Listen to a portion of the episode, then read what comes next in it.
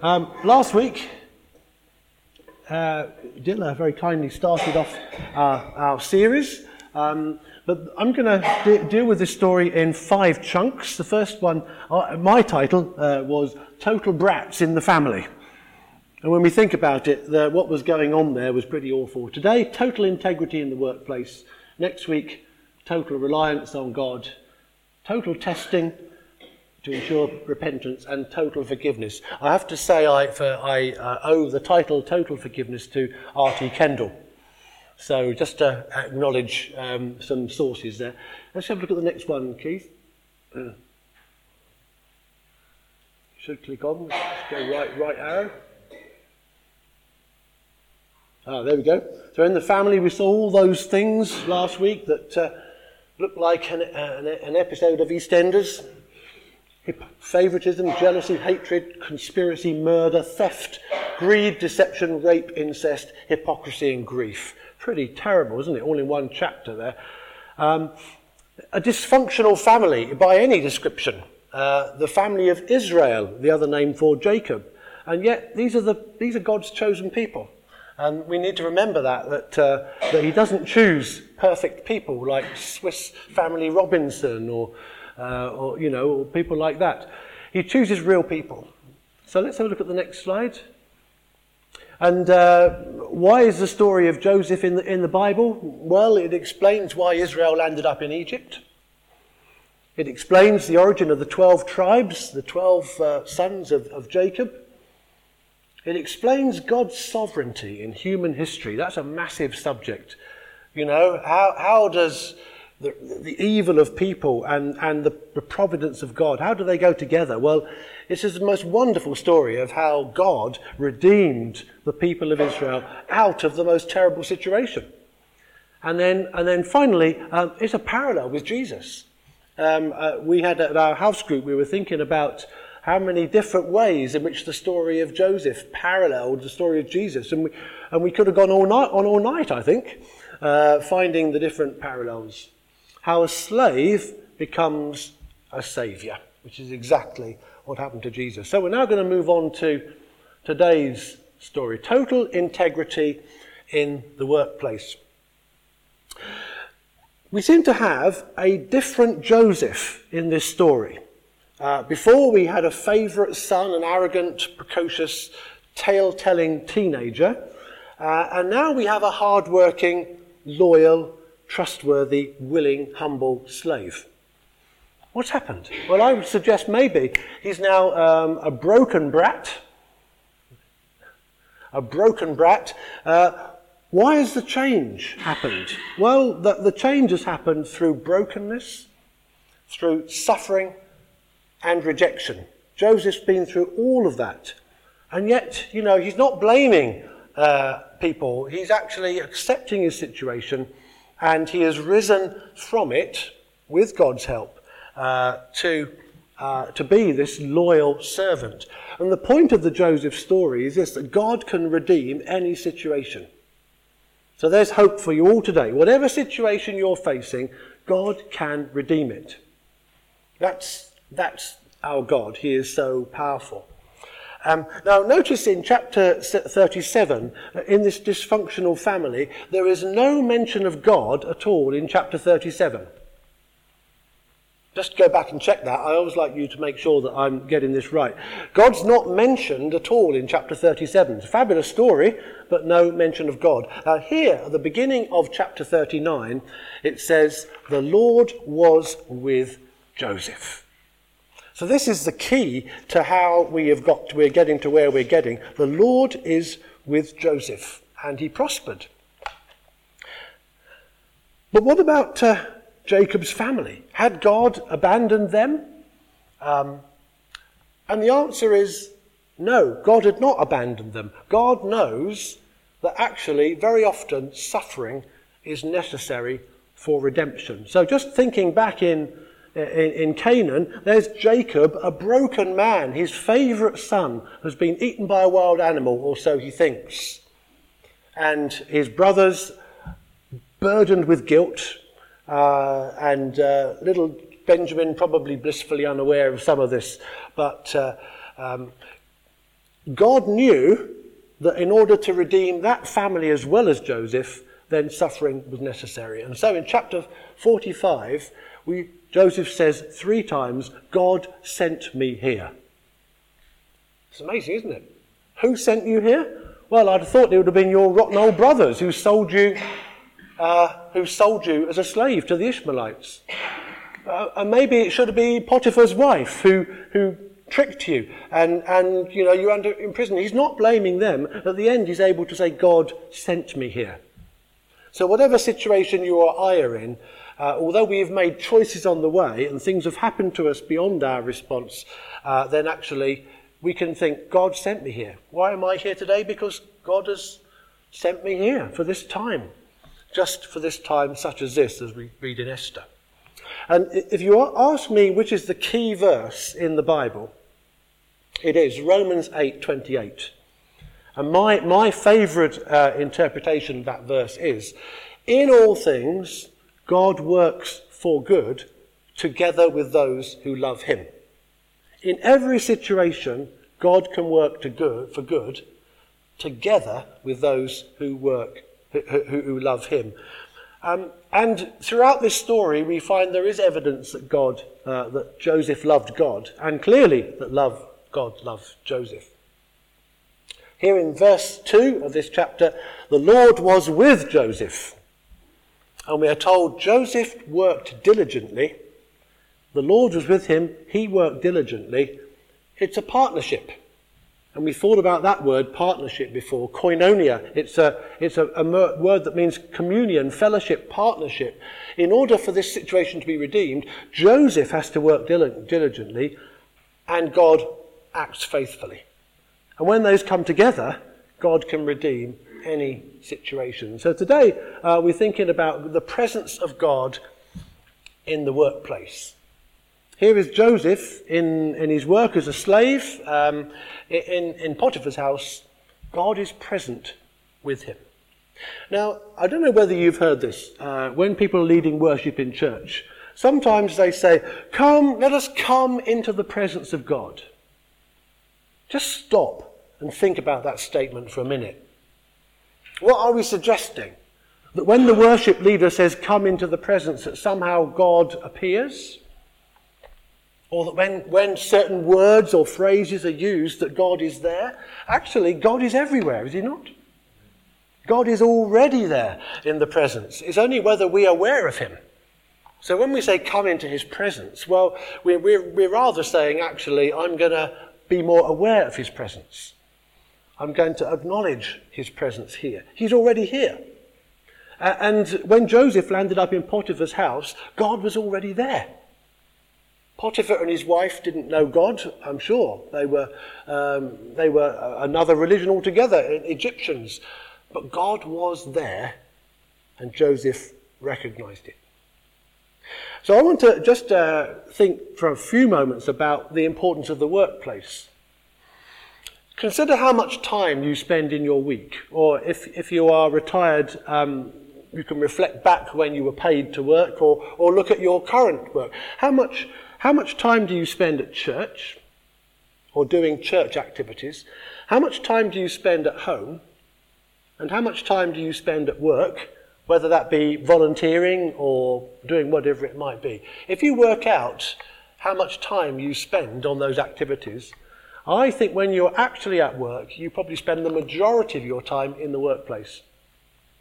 Yeah, I know certainly there are people who leave home at six o'clock in the morning to get a train uh, to London, and then they spend all the day in the office, and then they get a train back, and they don't get home until seven o'clock at night. Um, uh, that's a huge proportion of your life, and um, we do spend the majority of our time in our workplace.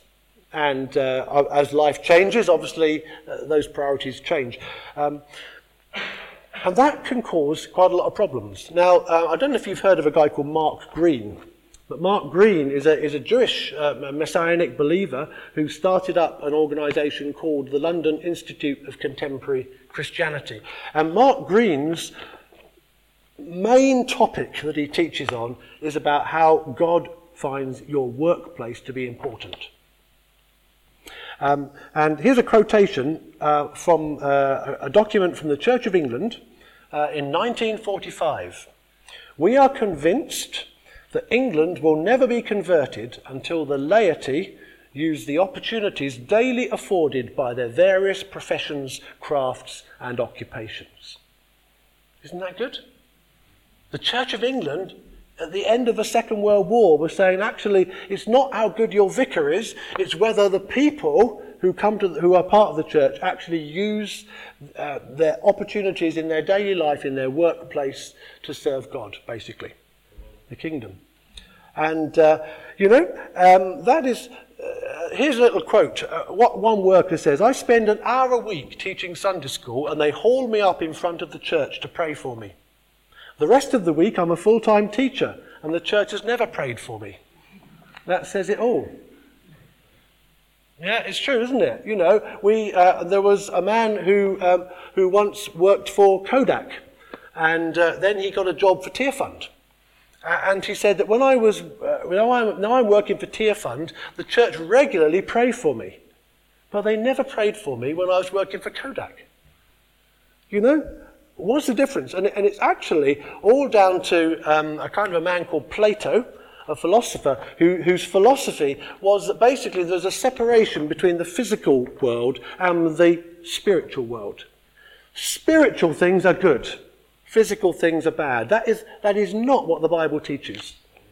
It is not what the Bible teaches. It is, is the teaching of, of Plato, who, who was 300 years before Jesus. So um, we need to make sure that we realize that actually God is interested in everything that we do.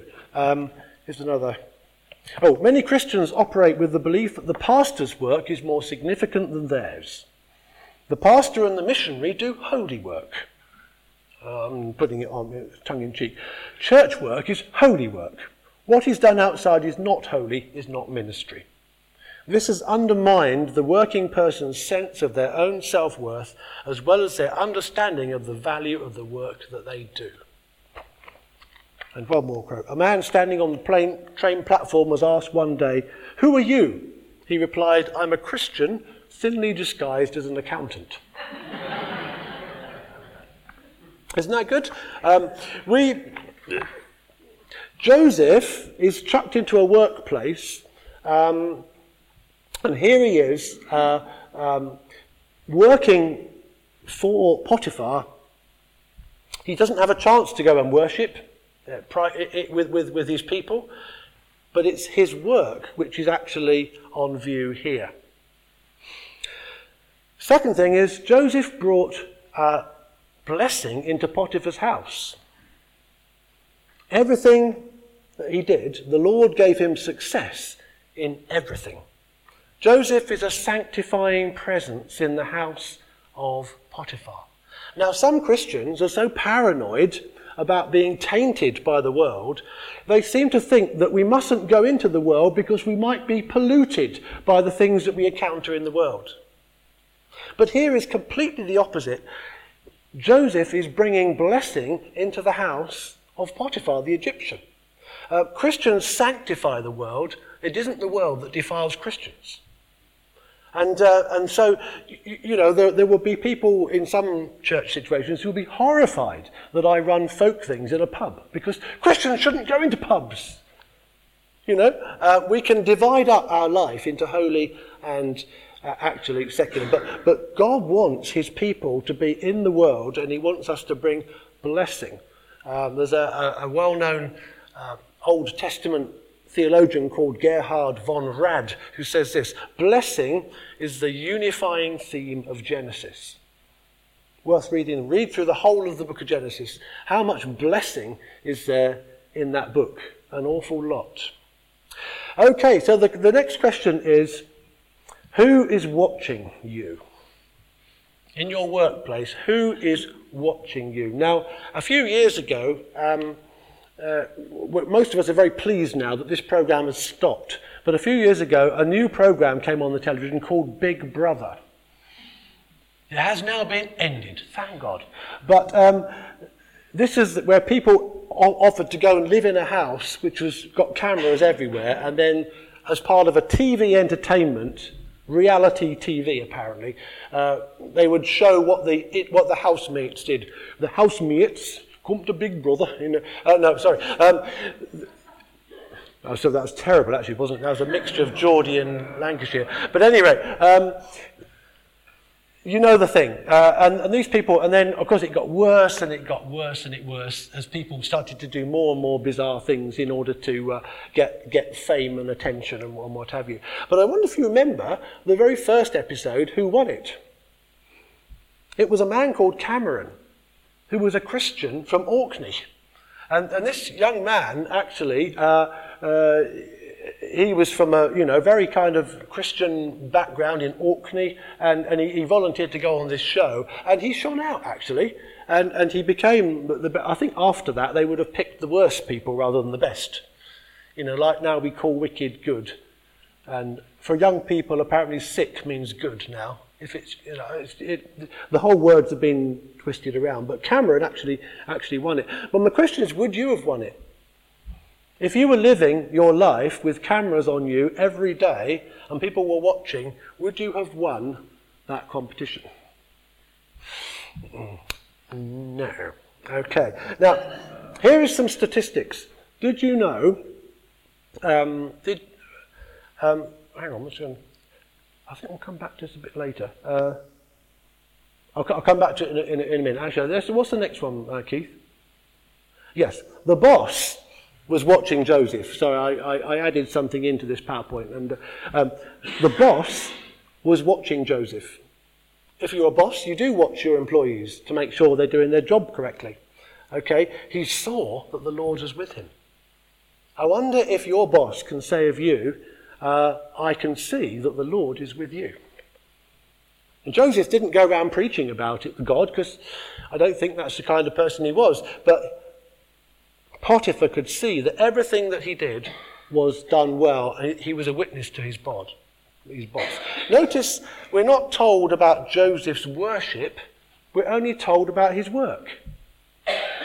Nowhere in this story does it say Joseph got down and made an altar and worshipped God. We're only told that he worked, and that as he worked for his boss, his boss saw the Lord was with him. There's a lovely uh, little prayer in this book uh, by David Adam, Celtic Prayers About Work. Um, David Adam, again, very keen on the workplace. And Lord, whatever we build, give us a glimpse of glory. Whatever we make, give us a sense of wonder. Wherever we travel, give us a sense of reverence. Whoever we meet, give us a sense of awe.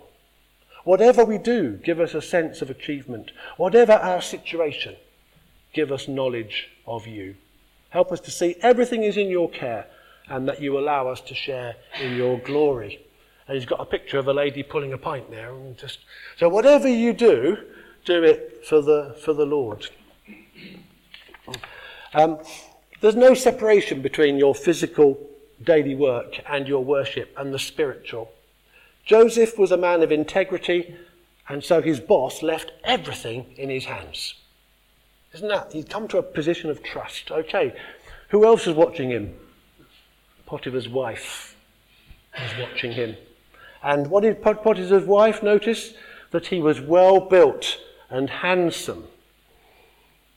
It's interesting that uh, a very similar phrase is used uh, in Genesis 29 of Joseph's mum, Rachel.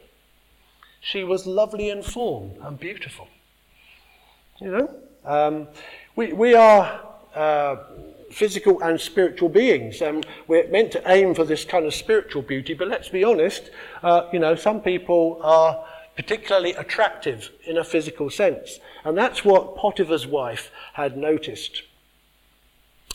Joseph's integrity was going to be, intested, going to be tested. Uh, he respected his master's trust. He recognized his own positional authority. And he also realized that sin is against God. So if he'd, he'd given in, it wouldn't have been just against his master that he'd been sinning, it would have been a sin against God. So, how do you deal with temptation? Huge subject again. First of all, you say no. That's simple, isn't it? You say, No. And Joseph said time after time, No, I will not go to bed with you. The second thing is keep away from temptation. He refused to be with her. So wherever she was in the house, he tried to move somewhere else. So if you're tempted to do something wrong, don't put yourself in the place where you're going to be tempted.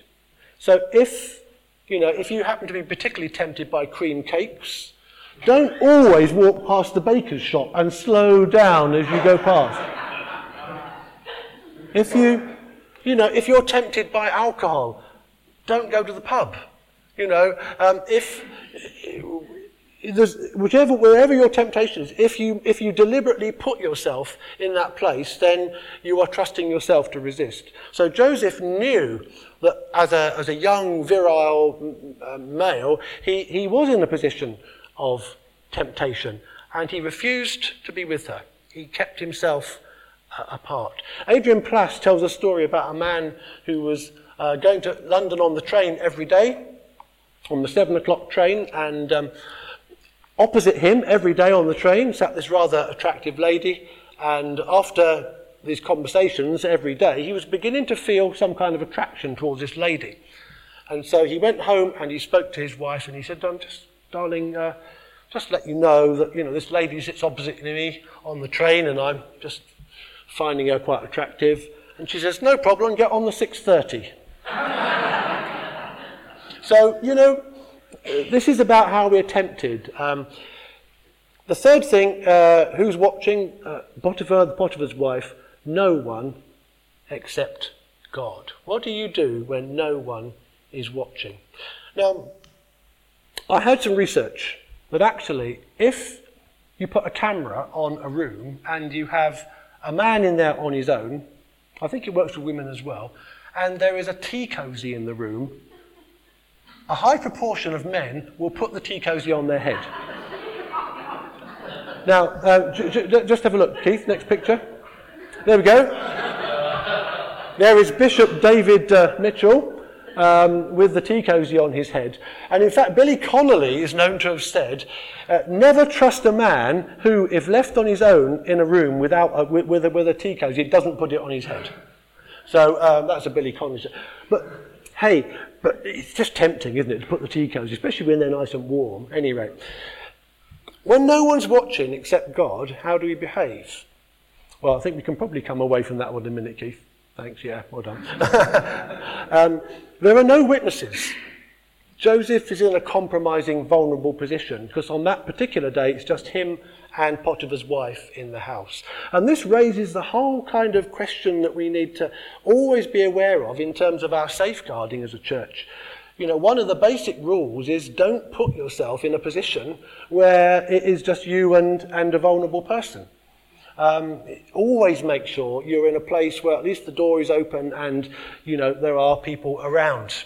Um, very fundamental, very fundamental rule. Joseph had tried to do that, but on one occasion he goes to the house and it's just him um, and a wife who is jealous, vindictive, and she starts a slur campaign. She has the evidence, the cloak in her hand. Now, of course, this evidence can be interpreted differently as to how it got in her hand, but she has the evidence. Joseph is innocent, and yet he's sent to prison.